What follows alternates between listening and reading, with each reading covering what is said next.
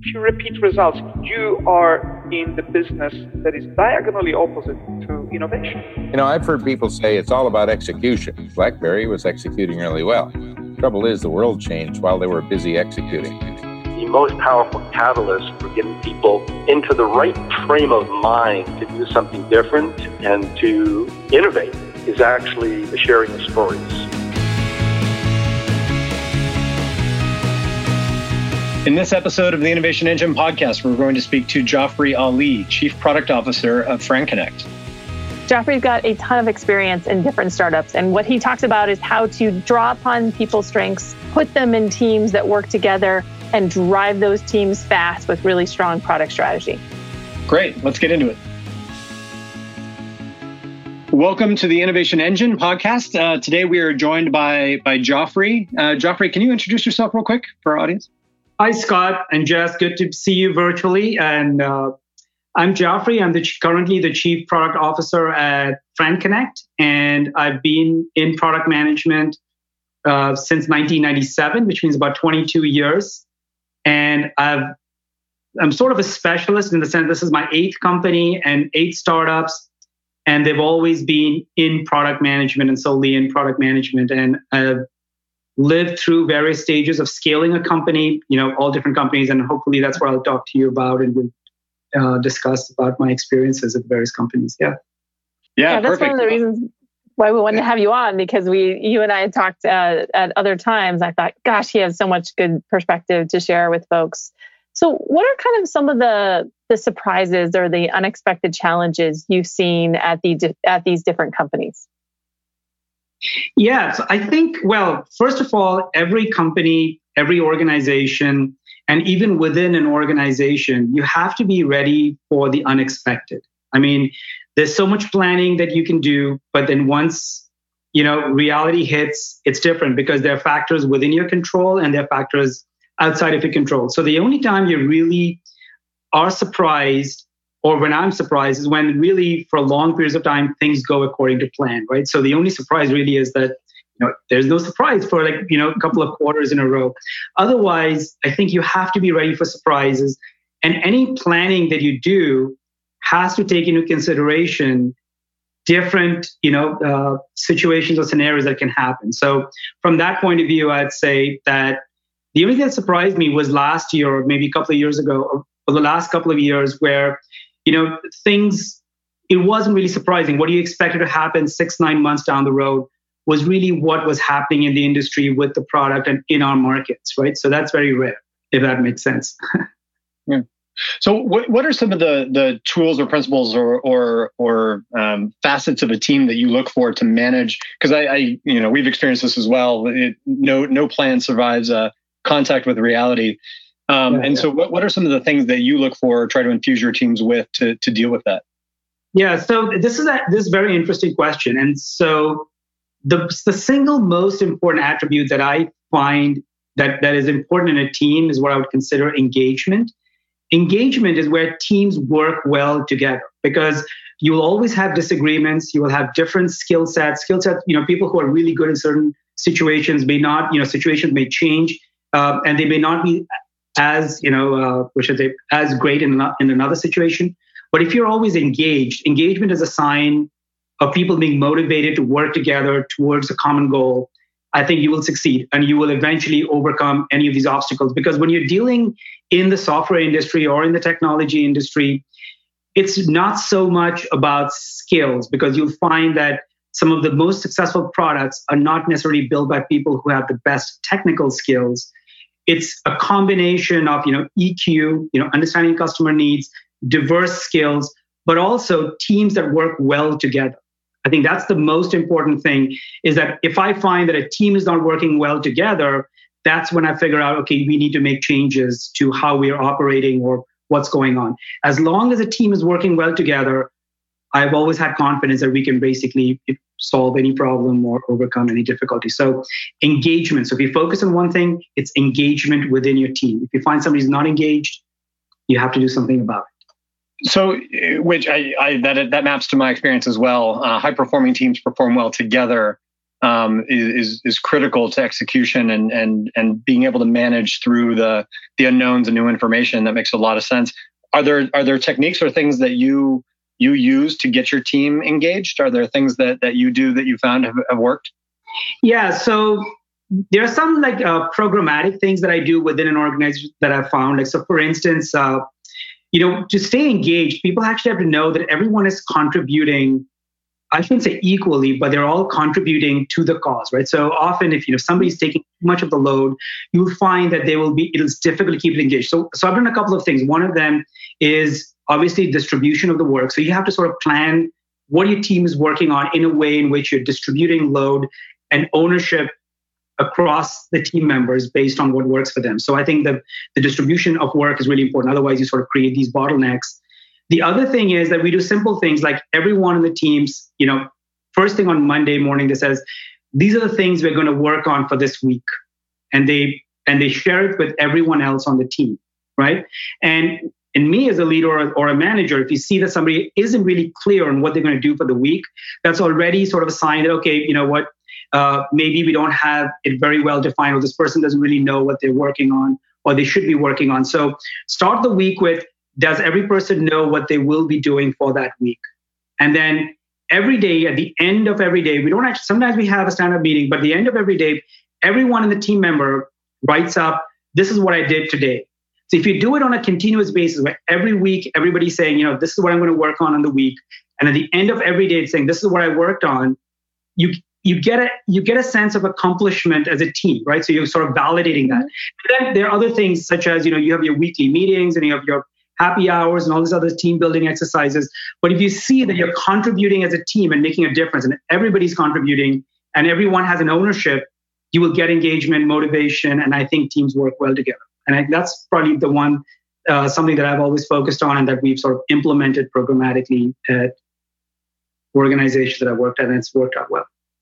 So let's talk a little bit about as you're you're making these changes, you're identifying what teams are engaged, which you know, how do you how do you kind of manage the pace of change? How do you balance between doing too much or too little, too fast, too slow? Yeah. How does that play out? Yeah, so this is this is a really interesting. Uh, this is probably the the crucial part of it. I think like sometimes teams, uh, you know, the the teams succeed or fail one based on the, the people that you have but second of all is like the kind of work that you have the team do. And i think jess we may have talked about it when we met but i think like figuring out you know what your team is really good at what their strengths are and then figuring out the work that you have to do and tailor the work that needs to be done to the strengths of your team automatically leads to motivation. So i think as a leader being the product leader one of the, the most important things to do is to basically to figure out you know, how do I knowing the strengths of your team? I don't think knowing the weaknesses are that important. It's knowing what people are really good at and then finding out what you can do in, in, in, case of product management, it's about achieving product market fit. What you can do to play to the strengths of your team, right? So if you do that on a consistent basis, you'll find teams that overperform. They're over they're mo- they're well motivated, and they can basically beat the competition. It's like sometimes I, th- I find this is a common fault where people have said, figure out, says, you know what, this is the ideal product that I want to build. And then start trying to build that independent, assuming that the people who are going to build it are just like interchangeable pieces, you know, like they're really machines that you can say, you know what, I need two developers here, one developer here, that developer there, and they'll get basically get it done. It doesn't work that way, right? These are eventually people, humans, which is why I think sometimes we talk about the fact that developing software is more craft. It's like an, it's an, it's something that you have to you have to sort of approach as an artisan, not as a machine, right? So you have to take take in the the skills, the experiences, and you know the interest of the person who's going to work on something, and and the interest of the team as well. I think that's that's the important thing with change, right? Is that when you whether you're making change or you are sort of you are sort of like adjusting to change, it's really about focusing on the people, not on really the work that you will be doing, right? If you, the people that you have and what can you get them to do? And sometimes you know have to change the people too. Yeah.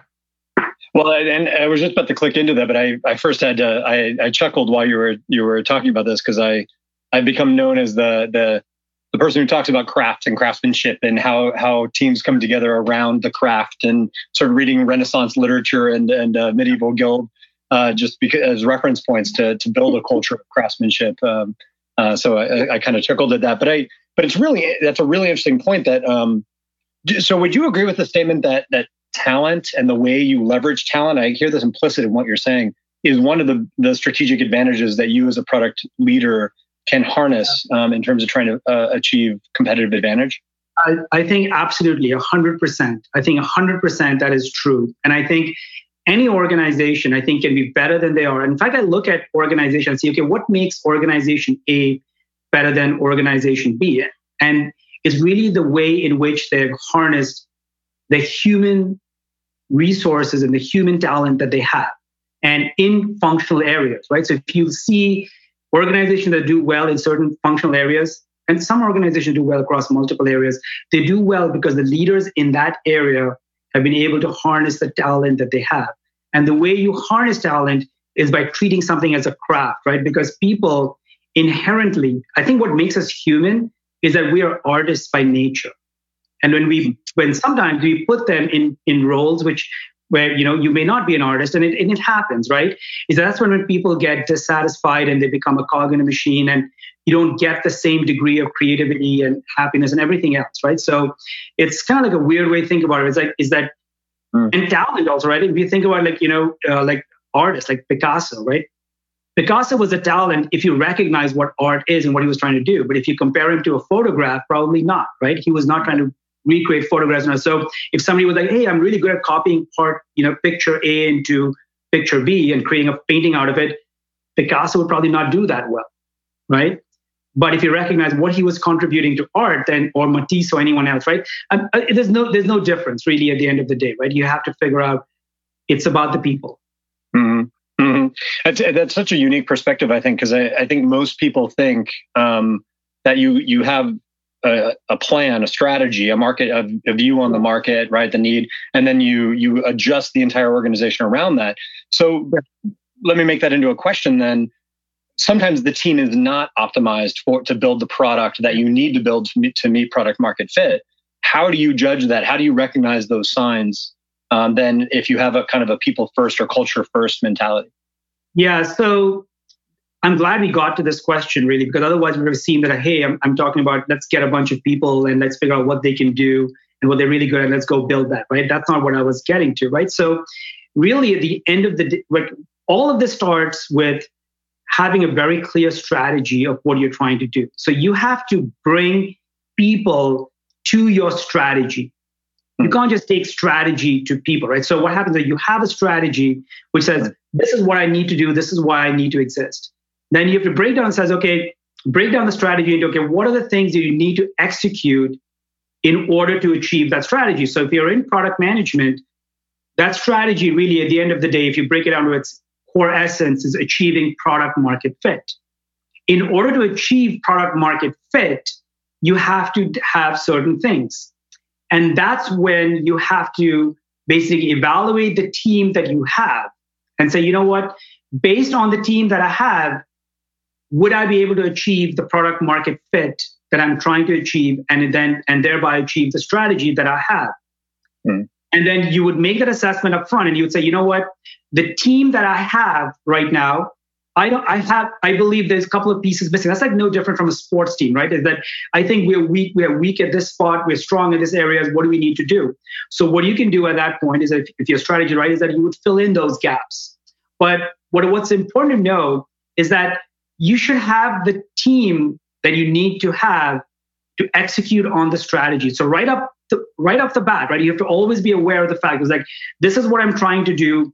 This is the team that I have, and in my team, these are my strengths and weaknesses. And when you have the opportunity, you have to address those weaknesses and figure out where you're strong and build around the strong areas, right? But it always you have to have the right strategy because otherwise you'll execute into nothingness, right? Into irrelevance, right? So yeah, so you the the team you bring the team to what you're trying to achieve rather than the other way around. So what I was talking about, it's about why it's human centric is because eventually achieve your strategy, you would need people, right? So you need to have the right people. Once you find the right people, to get them to do the right thing is to motivate them and make sure that they're doing the you know, at the end every every leader is a coach in their own way yeah. on the topic of strategy um, you've talked to me before about how you think that organizations evolve and as someone who's really good at helping them grow what does that typical growth uh, look like and how does that affect the strategy that you're yeah. taking? Yeah so this another by the way another very thoughtful and uh, and, and, a really good uh, questions. So one of the things that remember like the first question we had you asked me was um, how do you deal what is the unexpected thing that you've seen when you you know work in growth or you know high growth environments? And i said that the most un, the what has been unexpected for me is when things don't really change, right? So the the the what should I say? The steady state or the natural way is that there is always change in the technology space, both within the organization, driven by your customers, but also what's happening outside with competition and innovation and everything else, right? So you have to always be expecting change. And so you have to bring in people into your organization up front who are ready to ex- accept change, which means that you need to bring in people who are flexible. Like, I mean, that's that starts from the top all the way from the top down. Is that flexibility? If you're in the technology space, you know, three years, two years is an eternity, right? To not expect change. So I think that it's you have to be flexible, and if you want to work and you love work in this industry, you have to be you have to recognize that hey, I'm I I have to be open to change, I have to be flexible, right? So I always try to bring in people who who who are coming in recognizing that there'll be change. Now, when you have change, what is different is that the pace of change is different, right? So in your earlier stages of a company, the change sometimes could be more rapid, more frequent changes, but they tend to be smaller because they have smaller impact, right? So the momentum is that you can change from, hey, I'm serving financial services, oh, I'm going to do something for healthcare the product doesn't need to change that much. People need to do small changes in their behavior. Organization doesn't, doesn't need to change that much. A couple of you know changes here and there, and I'm serving a new vertical. So you can those changes tend to be more rapid, but they're probably easier. As you get into larger markets where you've established a brand and you're trying to do certain things, then changes to be need sort of changes.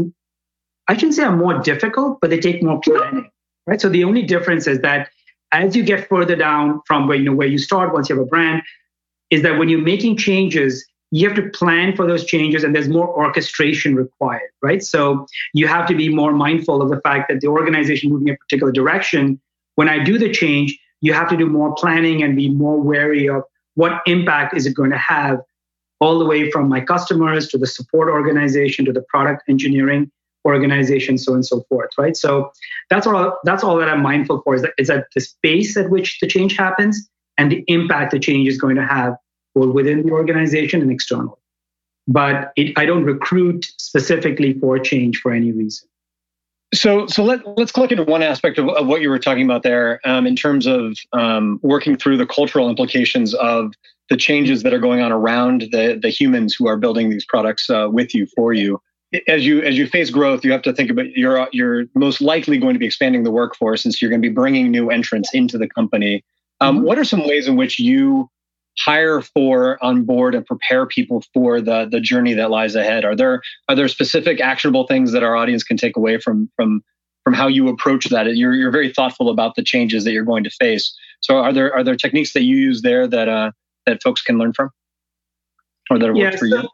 So so my in my experience, because I've always worked in startup environments at different stages of a startup, but it's it's always been at, at a stage where you know the company is growing rapidly, you know, almost always in double digits, sometimes in triple digits. And when I say double, triple digits, this is both in terms of revenues, customers, but also in employees coming on board, which means that I've never been in a phase where we where I've had to hire people who are uncomfortable with rapid growth or you know in, in, in or in an environment where they wouldn't be able you know to adjust to changes coming down the down the path. And so, so one of the things I've always done is I've always hired with with the belief, even in phases where I talk about the fact that you know you can have long term growth, but you could have short term impacts where you there could be periods where you, know, you could have negative growth or you could even be static. But you always have to bring in those people, or I've always hired people who are who look forward to growth, who look who are the who will be the disruptors in the market,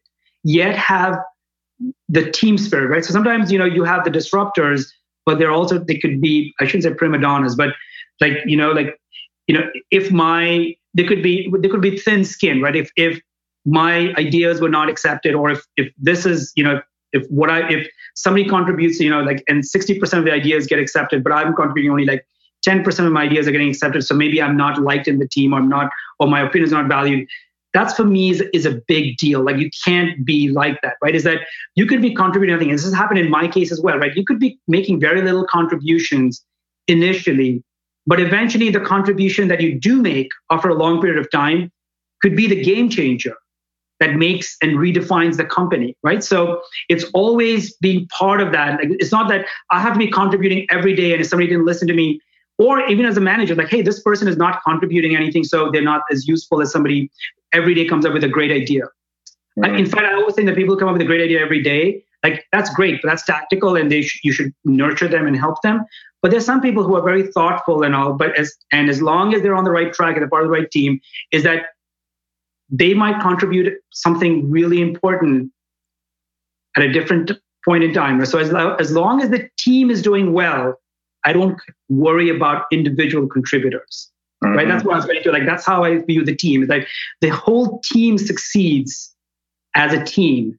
And therefore, like I've I've been at so many companies. I've, I've never, you know, uh, touch wood, I should say, you know, we've never had like layoffs and you know team members that I've gotten uh, rid of because of performance issues or whatever it is. Because I've always evaluated the team as a team, and it's always ended up working out well. Now there've been rare cases where team members have chosen that you know this is not the role for me. This is not what I signed up for, and then it becomes clear and they get you know coached out of that role or whatever it is. But eventually uh, you have to focus less on the individual contributor and focus more on the team. And i know that this seems like hey this is not possible when we do individual performance reviews but it is possible if that's how you bring the people into your team and that's how you operate as an organization yeah, there's there's a lot that I love about what what you're talking about. That also it fuels my own experience and and and philosophy. Um, you know, I often I often will talk about it. It's it's one thing to be the best and team member in your craft.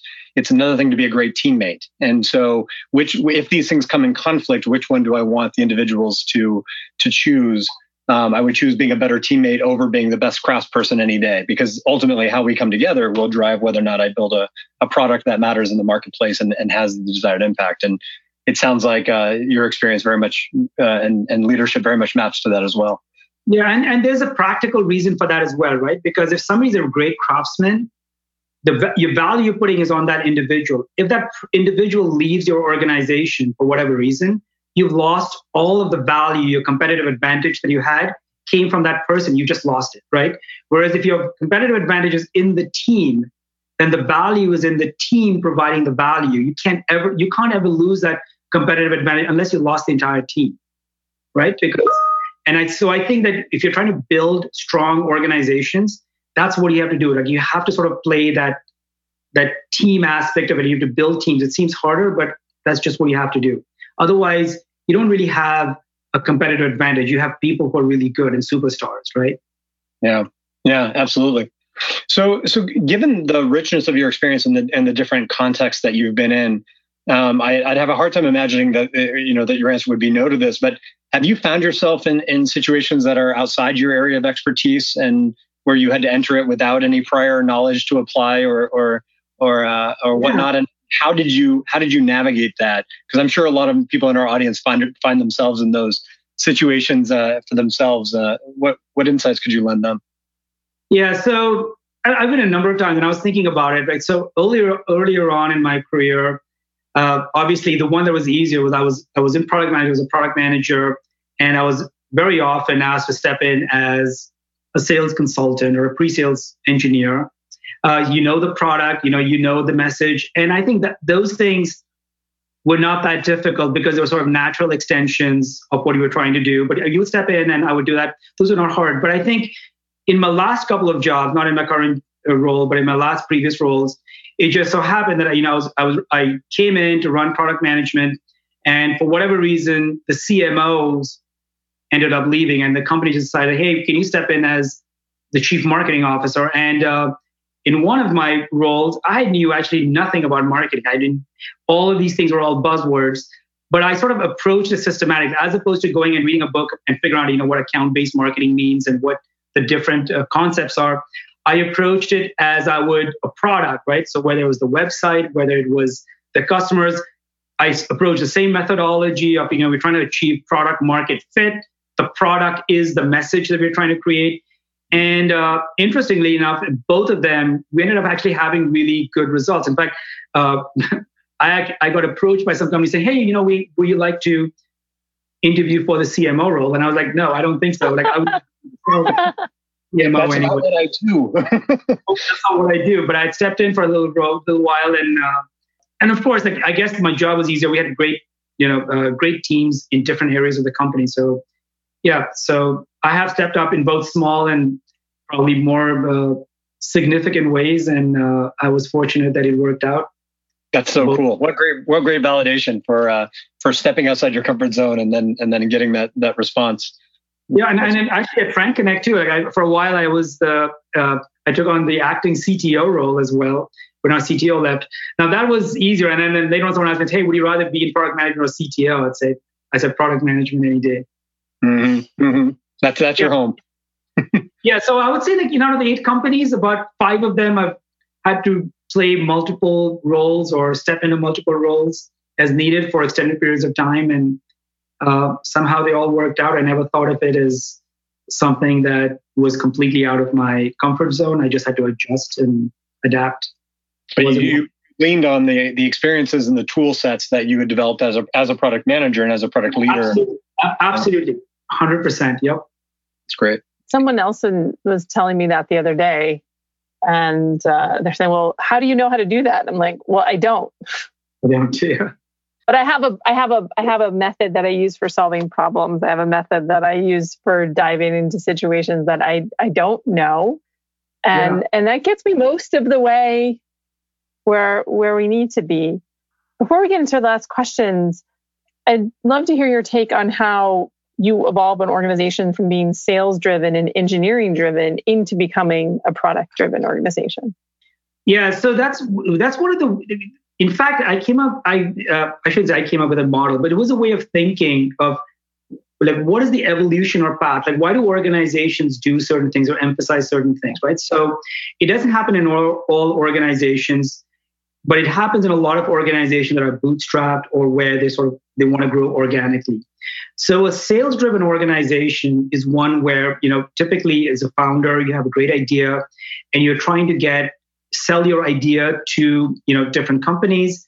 And if somebody buys your idea you will build a product that that you can sell to anyone right? So if somebody says hey i like this and in that case what you have is you're building these one-offs and the chief revenue officer or your your head of sales which also tends to be your ceo at that point the founder of the company runs determines what you need to build right? And at that stage you don't really need a product manager. What you really need is a good project manager because you're really managing a complex project. If you have multiple customers and you're a sales driven organization you're trying to build you're trying to sort of manage these as as individual projects. You want them to be efficient and you want them you know to do whatever they are. And i think once you have a couple of successes and you see common themes the next stage that you get into is what's called as a technology driven company a technology driven is that you're seeing certain trends and now it's not just about managing the project but you want to identify okay can i build reusable components that if I were to shorten the sales cycle, I could deploy something faster. So, you know, should I run it on the cloud? Should I use, you know, certain database technologies? And should I use certain technologies when, you know, developing the web front end and so on and so forth? In which case you then bring in a chief technology officer. Sometimes organizations also bring in product management at that stage, but the product manager at that point is really to manage a list of features and requirements that really gets validated through the chief technology officer. So you have the CEO, the head of sales saying, you know, I'm building these things, I need to build them faster, I'm going to raise some money. You have a CTO trying to build a really cool, you know, architecture, the marketing guy building a architecture, which is a word for like, you know, things that look good in diagrams. And you're trying to build certain products that work and, and have right the right technology underpinning that if you explain it to a VC, they, they would be like, oh yeah, that makes sense. You're you're on microservices architecture you're using Angular. But that's still not a product because really you're focusing on, you know, core technologies. And I think the third, and then if you, once you've grown past that phase where, you know, you sort of have the right technology, you have established a brand, and now you want to sort of be recognized as the provider of a certain type of technology that like you know hundreds or thousands of customers can use the same product through configuration and that's when you become sort of like a product led company in the sense you have to make now serious decisions on what do I need to build? How do I need to build it? Which markets am I going to serve? And so on and so forth, right? So you're engaging with your customers, you're engaging with your market, and you're gonna you're gonna drive a long-term roadmap of this is who we are going to be as a company. And that's where you need product management. That's that's when you become a product-led company in the sense that now your sales organization sells the product that you make. And the product that you make defines who you are as a company. Right. So for the longest time, I, mean, I guess it's even now, like when people think of the search engine, Google search, they think of Google as the company. When you think of, and in the enterprise market, when you think of SAP's ERP system, you think of SAP the company. Or when you think of Salesforce the product, you think of Salesforce the company. Mm-hmm think of Splunk, the product, you think, or the platform, you think of Splunk, the company. But when you think of Accenture, the company, you just think of a bunch of projects that they do for different customers, right? So product-led companies, like you, you become a product-led company is when the product that you're selling and the way you're developing the product is synonymous with the brand of the company, right? So that's the last stage. And I think at that at that stage, product management is really important. And product management then is no longer a project manage, manager, and a product manager is no longer sort of as a chief technology officer determining what gets in the roadmap. The platform and improving the infrastructure and plumbing is just a small part of the overall roadmap and product strategy that you're focusing on. You're really focusing on product market fit at that stage. And, yeah.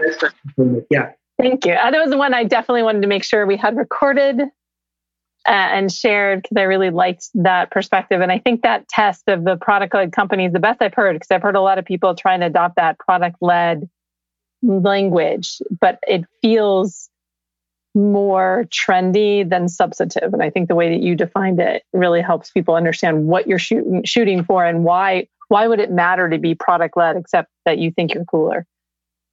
Yeah, and and uh, and I think that some big companies that have fallen into that trap was like IBM back in the day. Like IBM, you know, they were a product company, but then they, for whatever reason, they regressed to being a technology driven company because you know they had a lot of great products like you know all Lotus Notes and these platforms and everything else but they started focusing on architecture so they would come in and show these diagrams of all these different platform products they never actually worked together there was no unified customer experience across all of this suite of things that they had and uh, they just pretended that that's what it was. And so they did some sales for a while that I think it worked for them.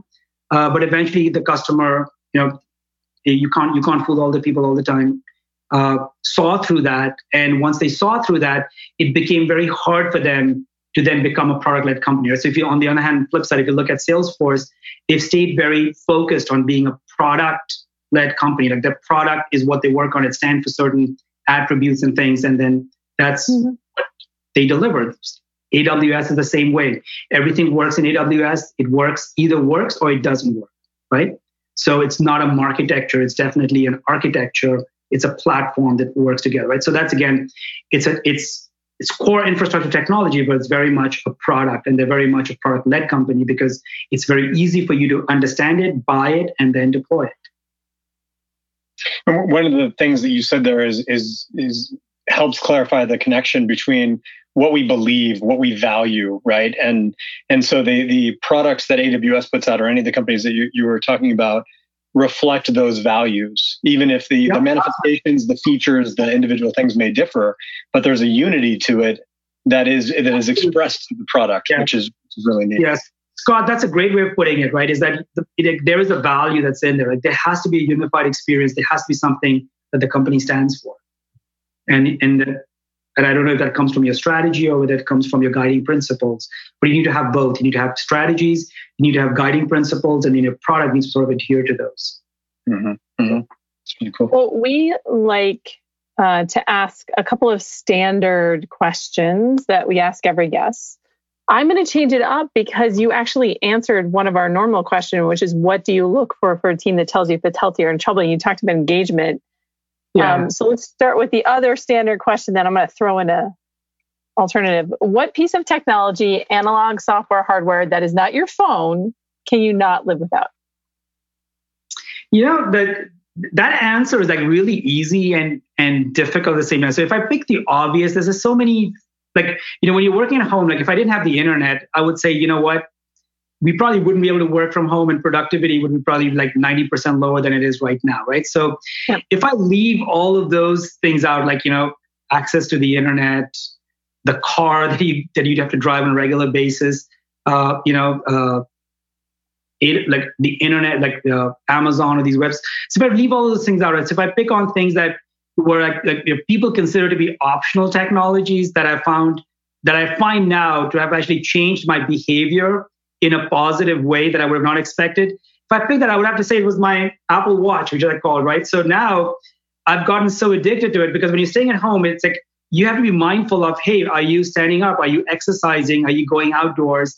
And mm-hmm. are you getting like and so it's actually made me sort of mindful of things that i would not have been mindful for am i taking the 10000 steps that i need to take uh, and so on and so forth right? Is my heart beating at the right rate right? So uh, it's a piece of technology that now like when i wake up even if i whatever time i wake up the first thing i try to do is like hey do i have my watch on? Because otherwise it won't track how many hours i've stood up right? And i take it off right at the end of the day because i was like hey it's going to miss certain number of minutes of exercise that I may be doing? Because I took it off too early, right? So yeah, so it's like a piece of technology that I can't live without now, and uh, so it's yeah, it's, it's the one that I didn't think I would be so enamored with. And then the other one that I mentioned is slightly low tech is my espresso espresso machine, right? So I don't think that's low tech at all. yeah, the espresso machine is pretty high tech. I, I agree, but the espresso machine, you know, wake up in the morning and you're like turn on the machine and it, you know, the grind, the whole, the grinding noise that happens, the smell of the of the beans being ground and fresh espresso coming out of that machine and perfect froth. It's beautiful, right? I mean, uh, I would have drank normal coffee. Beautiful, beautiful metaphor for craftsmanship and uh, the, the human experience and delight and yeah, right. Like the grinding of the beans is, is a feature not not an un, not an unfortunate. And, and, and, I and I think that you put in the whole smell and everything else in there, but you know they didn't have to do that. I would have just drank a normal you know instant coffee and none of that existed. But the fact that it exists, I just use it, and that it's like pleasurable 30 seconds that I have to wait. And, so yeah, I put those couple of things in there. Uh, that's an example of where you know like these are not like you know must have essential technologies, but they definitely make life more enjoyable. And I think that's, you know, that's beautiful. So um, I should probably mention we are recording this during the time of COVID 19 and everybody is at home. Um, yeah. And so that's a new set of patterns, which I think is a great way to send our other one of our other standard questions, which is what is something your team has taught you recently? Yeah, that's you know that's an excellent uh, excellent question. Excellent question because I'm the because of the way we interact. Like we're always learning uh, new things from each other all the time. And one of the things that, uh, that I've learned from my team recently was so we have we brought a couple of new members into our team, and you know during COVID nineteen, we're actually looking at usage of our product. For instance, like, you know how are customers actually using our product, and how is their usage change? Now, one of the things you may not be aware of is like FranConnect. Our customers are franchises. We send to franchisees, right? and the franchise brands. Uh, probably no other industry is as deeply impacted by uh, this uh, by COVID nineteen from an economic perspective as the franchise industry because it's all brick and mortar and it's about you know, getting people in through the door and so on and so forth, right? It's about creating communities, whether it's coffee shops, whether it's the gym, it's all of that, right? So they're affected more than anybody else. So for us, we're actually monitoring just by monitoring our application because we have the platform that is used by 800 of like 3,000 largest franchises in the US, by far the most widely deployed across all the. So we, it's, it's, there's a lot of very interesting data. So one of our product uh, managers, actually one of the team's members on my team, she actually looked at the data, she analyzed it, and she figured out was like, okay, what is the positive that we can get out of it? Like, so once this thing is over, because everything is like, you know, looks like, you know, it's tough, you know, they're losing business, they're not getting royalties. But, you know, what would the recovery look like? So she took the data and she wrote a nice little blog post on, you know, for the franchise industry and she posted it in one of their forums on, you know, like what is the reopening going to look like and what they should focus on? Like, what are the, like, like that people come back in, like what should they focus on in terms of customer experience? So I thought it was kind of interesting because she didn't have, one, she didn't have to do it.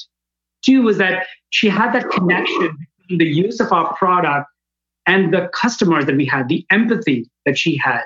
Mm-hmm. And then to sort of like translate it right. So I was like, that's something new. It's like we often think of us like, you know, like we're like, you know, out here trying to build products and there's these faceless customers out there, but they're not, right? They also have their lives and our product sort of serves into that. So that was a very touching thing because it happened like just a couple of days. And like, and I and I'm in these meetings and you can always see that everybody's trying to figure out like, what can we do for our customers? Like we've never had a discussion where people said you know, what can we do to make sure that we retain a customer so that we can make more money out of it. It's like it's like what can we do to make our customers so that their lives are slightly better? Right. And so she wrote this and she published it. It was very well written. And I didn't even know it until somebody pointed out and said, Hey, did you know that so your team member has written this in this franchising blog post? So that was something I learned was that, you know, that that people have empathy and you know at the end of the day it's about your customers and and good teams always focus on the customer and what the customer is going through and you know what we can do to help them. That is a fantastic answer. We will go find that blog post and put it in the show notes so yes. that folks can find it. Um, because that that's a yeah. great story at this time, and so many companies are are doing the same thing is trying to figure out how to lean in, how to help customers, how to support people. Um, so uh, it's apt that you say that there is no steady state, and then it's those kind of people I think rise in a moment where something crazy like a pandemic hits. So thank you so much for your time. Really appreciate all the insights and that I know it's a really busy time for everybody that you took time out for us. We really appreciate it. Oh, it's my pleasure. Thank you, Jess. Thank you, Scott. And I know Three Pillars is like a huge partner of ours that you guys have been with us even now uh, through thick and thin. So this is this is you know definitely has been a pleasure. Thank you so much. Thank you. Thanks, Jess. Thanks, Scott. Take Thank care. You. This has been an episode of The Innovation Engine, a podcast from Three Pillar Global. If you have questions, comments, or guest suggestions, email us at info at threepillarglobal.com or visit us at threepillarglobal.com.